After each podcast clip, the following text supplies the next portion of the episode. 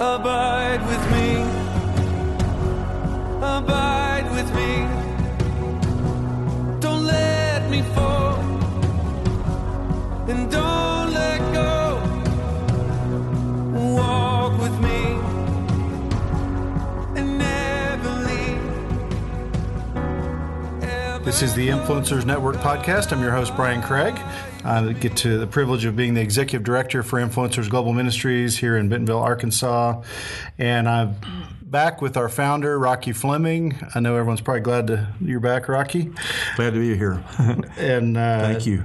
We, uh, I'll just remind everybody that the reason we wanted to start doing these podcasts, or the reason I did anyway, was uh, to try to squeeze all the wisdom we can out of Rocky. You know, uh, well, he's here in this office. Doesn't take much squeezing though.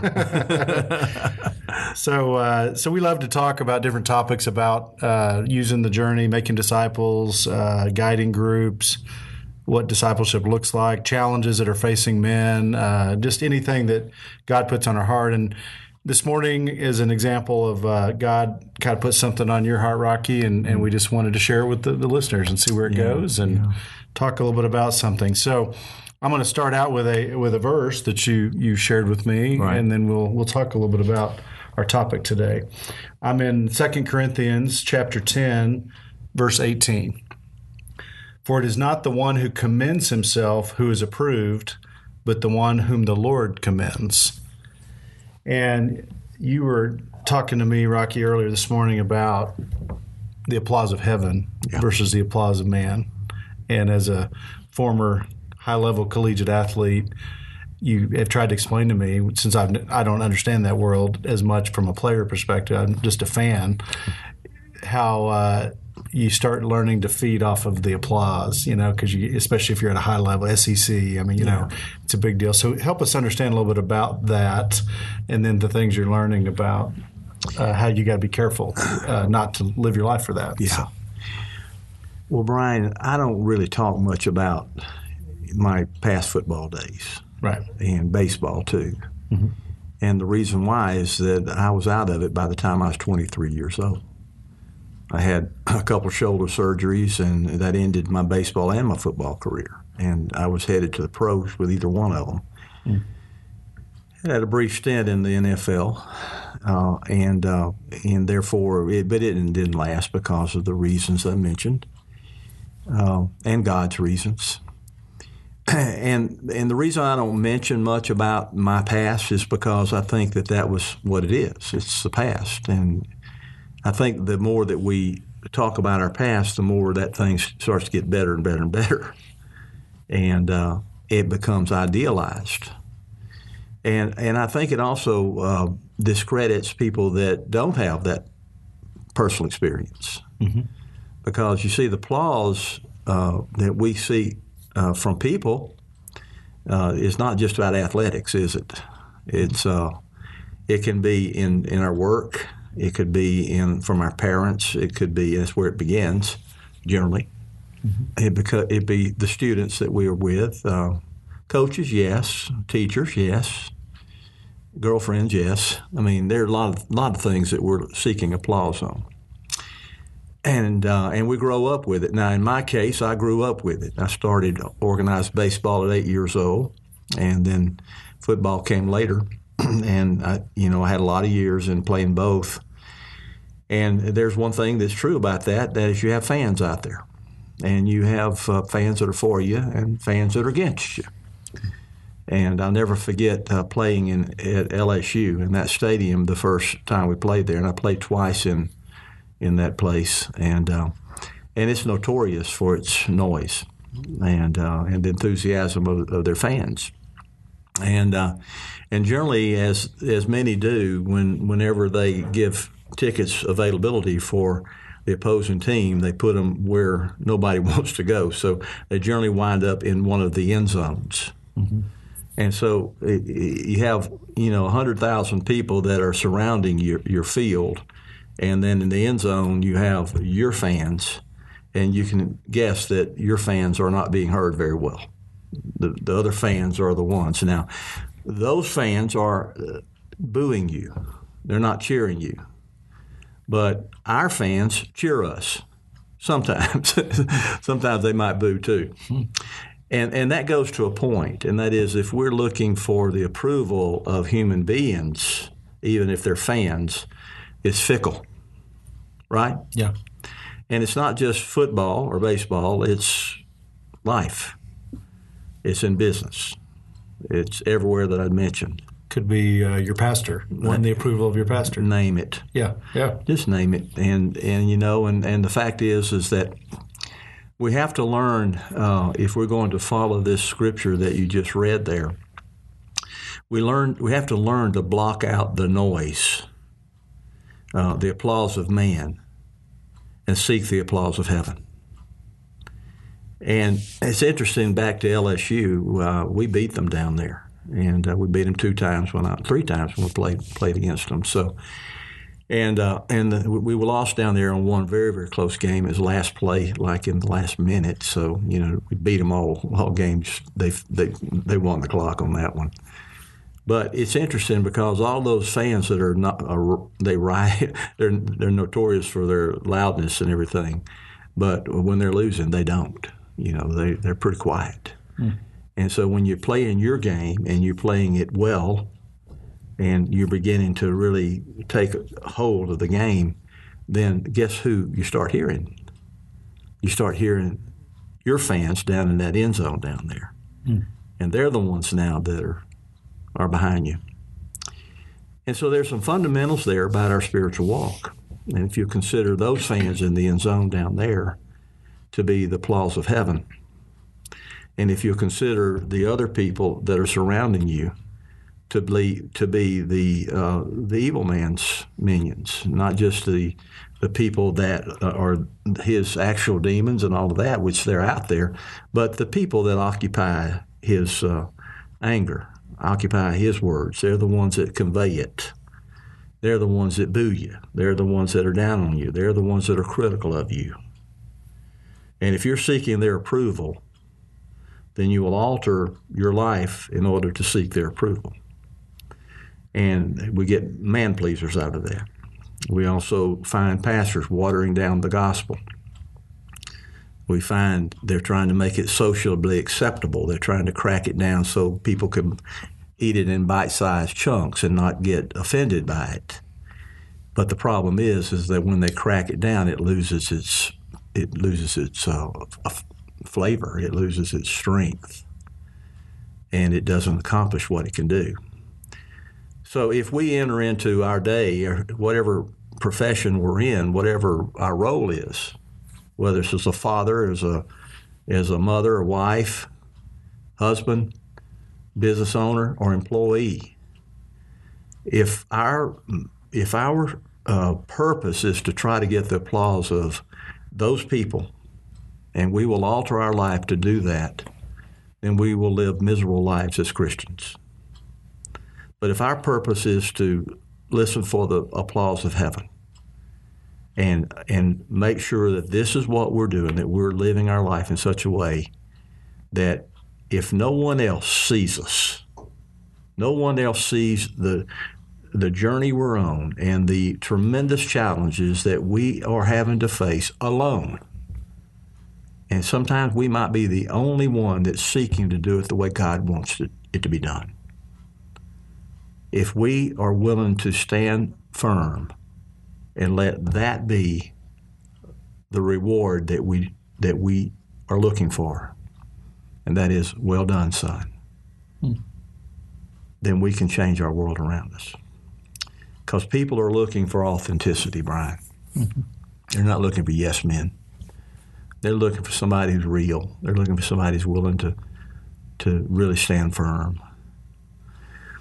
And so um, when I read that scripture this morning, I, I, I, thought about that. You know, we don't commend ourselves, uh, but but we want we want God to be the one that commends us. Hmm.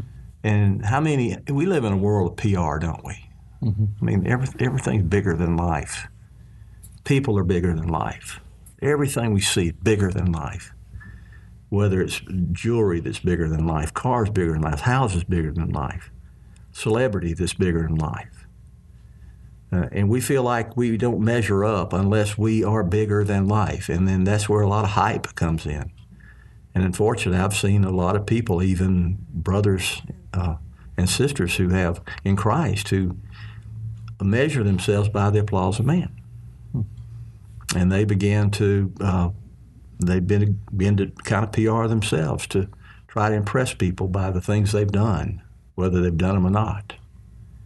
And there's just something about that that just doesn't seem to set well with me because I think they're missing something. I think they're putting a burden on themselves to try to be something that they're not, rather than really willing to be something that it doesn't matter what other people feel about them, that they know that they're right with with God. It, it kind of reminds me of the, uh, you know, w- when you give or help someone, don't let your left hand know what your right hand's Yeah. doing. Yeah. A lot of times people just feel this need to go tell somebody so people will pat them on the back. Oh, well, you're really generous. Like, uh, Yeah. Aren't you really? Aren't you good? Is that what we're talking about? Yeah, Same type of deal. Even our prayers, you know, what Jesus said about don't stand up uh, on the corners and and proclaiming great words and all this, that, and the other, so people can see you. You know, mm-hmm. right? Go into your secret place where God hears in secret, and He will reward you openly. Remember that? yeah, yeah. And so it's not only the giving, giving privately, giving not for the applause of people, but the applause of God. It's also even in our prayers.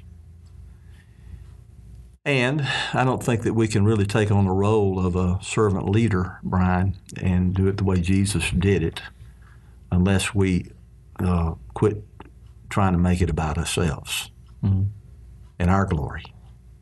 But it's about His glory. Do you think uh, this is maybe I don't know where this will go, but do you think sometimes he allows some of those painful trials into our life so that we'll press into him and just him Oh, yeah. and not other people Yeah. to kind of make the point, maybe the reverse point that hey, I'm the one. I'm the one you can trust. I'm the one who you're doing all this for. You know, let me help you.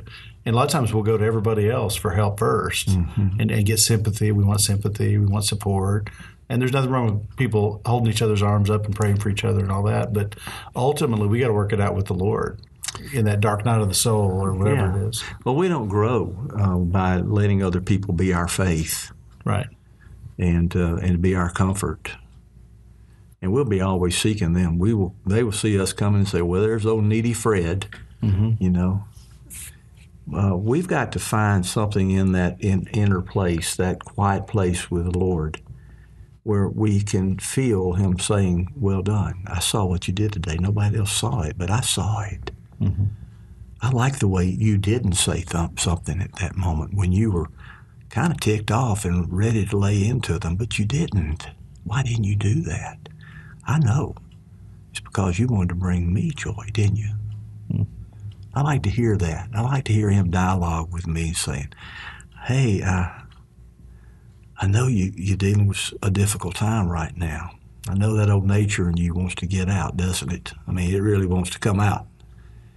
But you're holding back. And um, why is that?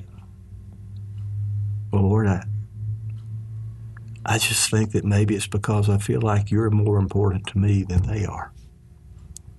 And you're more important to me than I am. And that's why.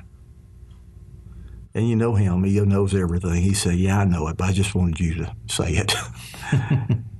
because that's it. You know, it's all about us trying to have that harmonious, intimate walk with Jesus.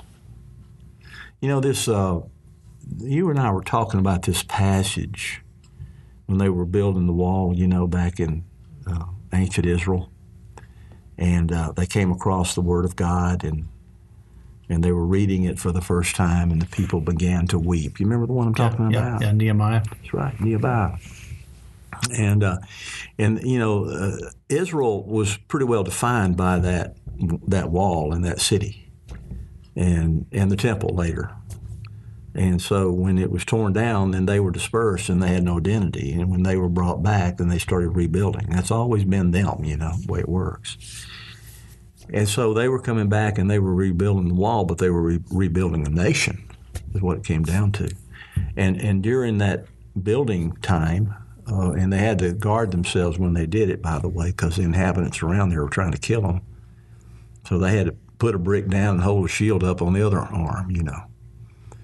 But during that time, uh, it was discovered that hey, here's the word of God. You know, and uh, and it was read aloud to the people, and, and they began weeping. And I've often wondered, well, why why did they weep? And I, I think I know. I think that they were looking at a city that was once mighty. It was a temple and a city, and it was a mighty, mighty, beautiful place. And it was in ruins. And when they were reading these scriptures and it was saying, Have no other gods before me, and they read that and said, How in the world could our fathers and mothers disobey God and see where we are now because of it? And they, I got an idea they were just broken-hearted over the state of Israel and what had happened.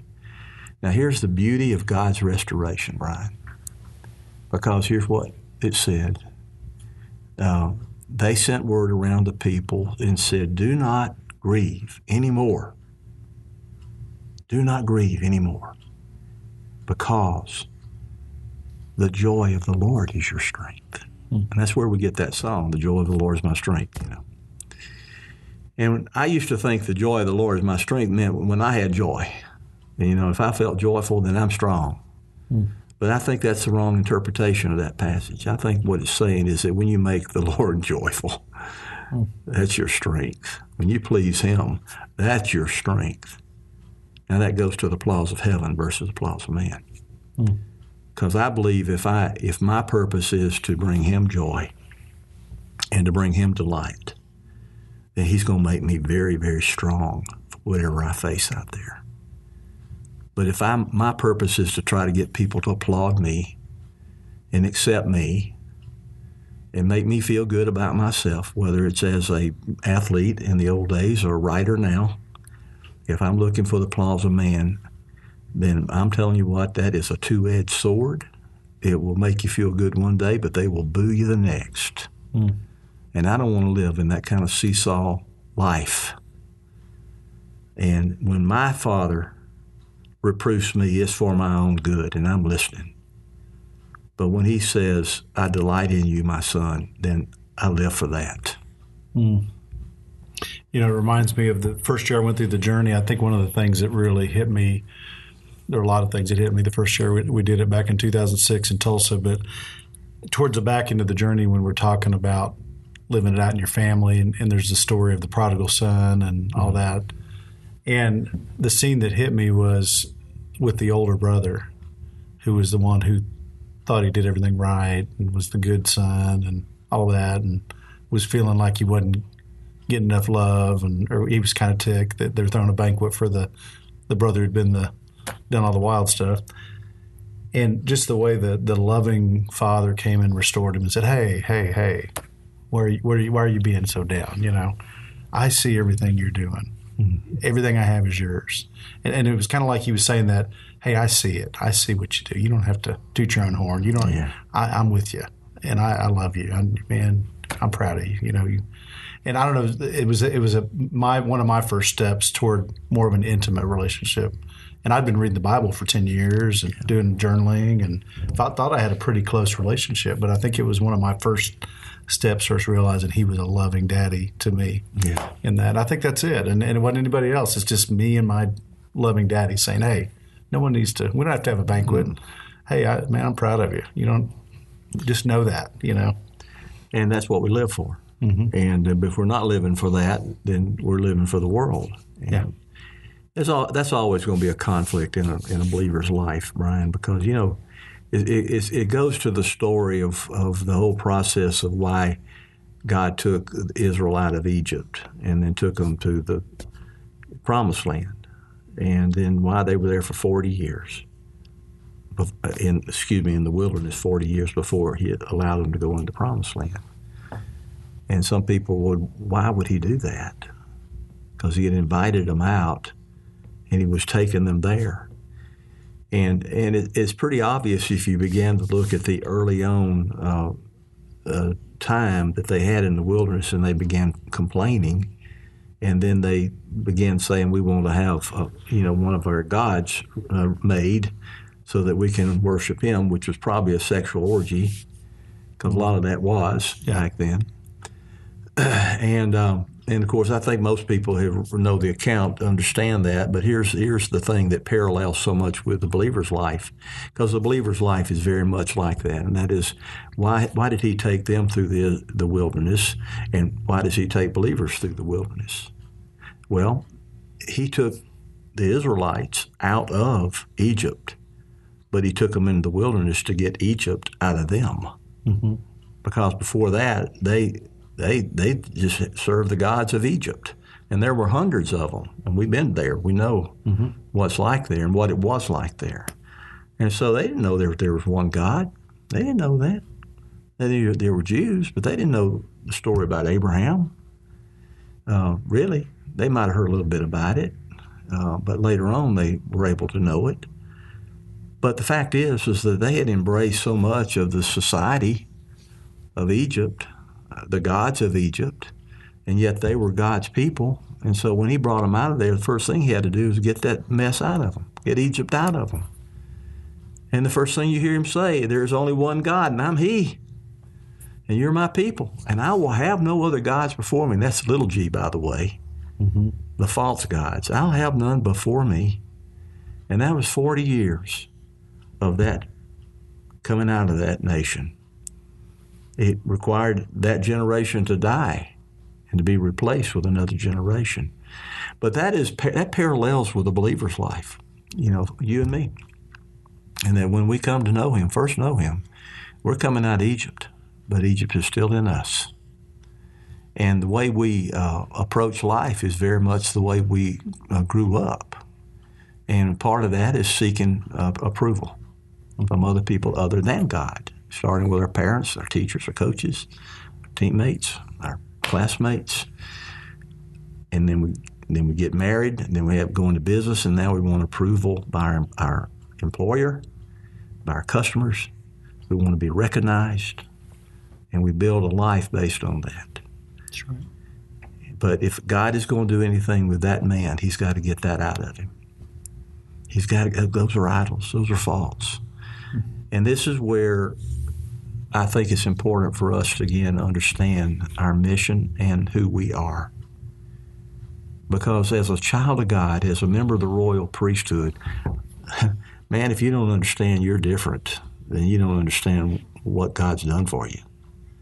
If you don't understand your identity as a child of God, as a son of God, if you don't understand that identity, then you're missing the whole deal here. Because we've been adopted into the Father's family. We're adopted. We're joint heirs with Jesus Christ, man. We have been brought into the banquet table to live with Him and to represent Him, to represent His name. And unfortunately, there are people out there that call themselves followers of Christ, but boy, do they represent Him so poorly. They do a better job of re- representing the evil man than they do of the Father who is gracious and merciful and just. So some of the things I hear out there, but people that call themselves Christian, the anger that they that, that's going on with them, with this political mess that's going on. I had a I have a pastor who's a friend of mine. He says, and it's a large church, and he said he just can't imagine the stuff that's being said on Facebook among members and he says, some of these people, it's so violent. He says, I wish they would leave our church. In fact, honestly, I wish they wouldn't carry the name Christian. Hmm. And where does that come from? Well, it comes from the evil man. But what's the trigger? The trigger is wanting to be approved. It's wanting to join the crowd. And, you know, you join the angry ch- crowd and you're made angry. So we we are to be able to be individuals in this world that's willing to face anything we face with only one other person that stands with us, and that's Jesus. And uh, it's a scary uh, proposition to go out there and feel like you're by yourself, but it's a strengthening proposition if you know He's with you and everything you do, He's pleased with it. Is there a is there a way for a man or a woman to test themselves on that? If they're living for the world or living for or living for the applause of man versus the applause of heaven? how think? they respond to a situation. You know, you have an angry person come at you, and do you respond to them in anger? Or you uh, say, "Wait a minute, I want to make sure that I'm, I'm not reacting here. I want to act according to the way Christ would act." Act. Uh, and we live in a world right now that you're seeing more of that. It's a lot of opportunity. How about going the freeway? How many times do you get flipped off or whatever else kind of road rage is coming on? I mean, I've seen so many women if they, if you got with them, they'd pull out a gun and shoot you. So it's not just a matter of you know the redneck man out there that pulls a shotgun out and shoots you. I mean, it's Betty housewife Yeah. that has that rage going on in her too. I mean, we live in a world of rage, and this political fervor on both sides is disgusting. And if Christians don't take a handle, get a handle on that, and recognize who they are to be representing, and to stand up and do the right thing because it's to please Him, not their constituents, then you know we're missing the opportunity, and they're they're just missing their mission as Christians. Hmm.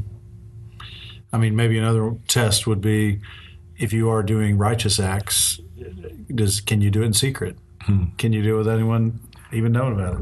I had a had a friend who told me one time. He says, you know, I, I tested myself on one thing. I hit a hole in one, uh, and I had some other people, but I didn't know them. They didn't, um, and they didn't know me. And I came home, and I just wondered how long I could go without telling anybody I hit a hole in one. he said, I went along, uh, you know, wow, I surprised myself, but. I just couldn't stop it. I had to let it out. and uh, because that's what we want. We want approval. We don't want who, who wants to hit a hole in one and nobody sees it, right? that would be me. Could I tell you that that happened to me? No, it didn't. I thought that was the pastor who's playing golf on Sunday who gets all the money. He can't, he can't tell anybody.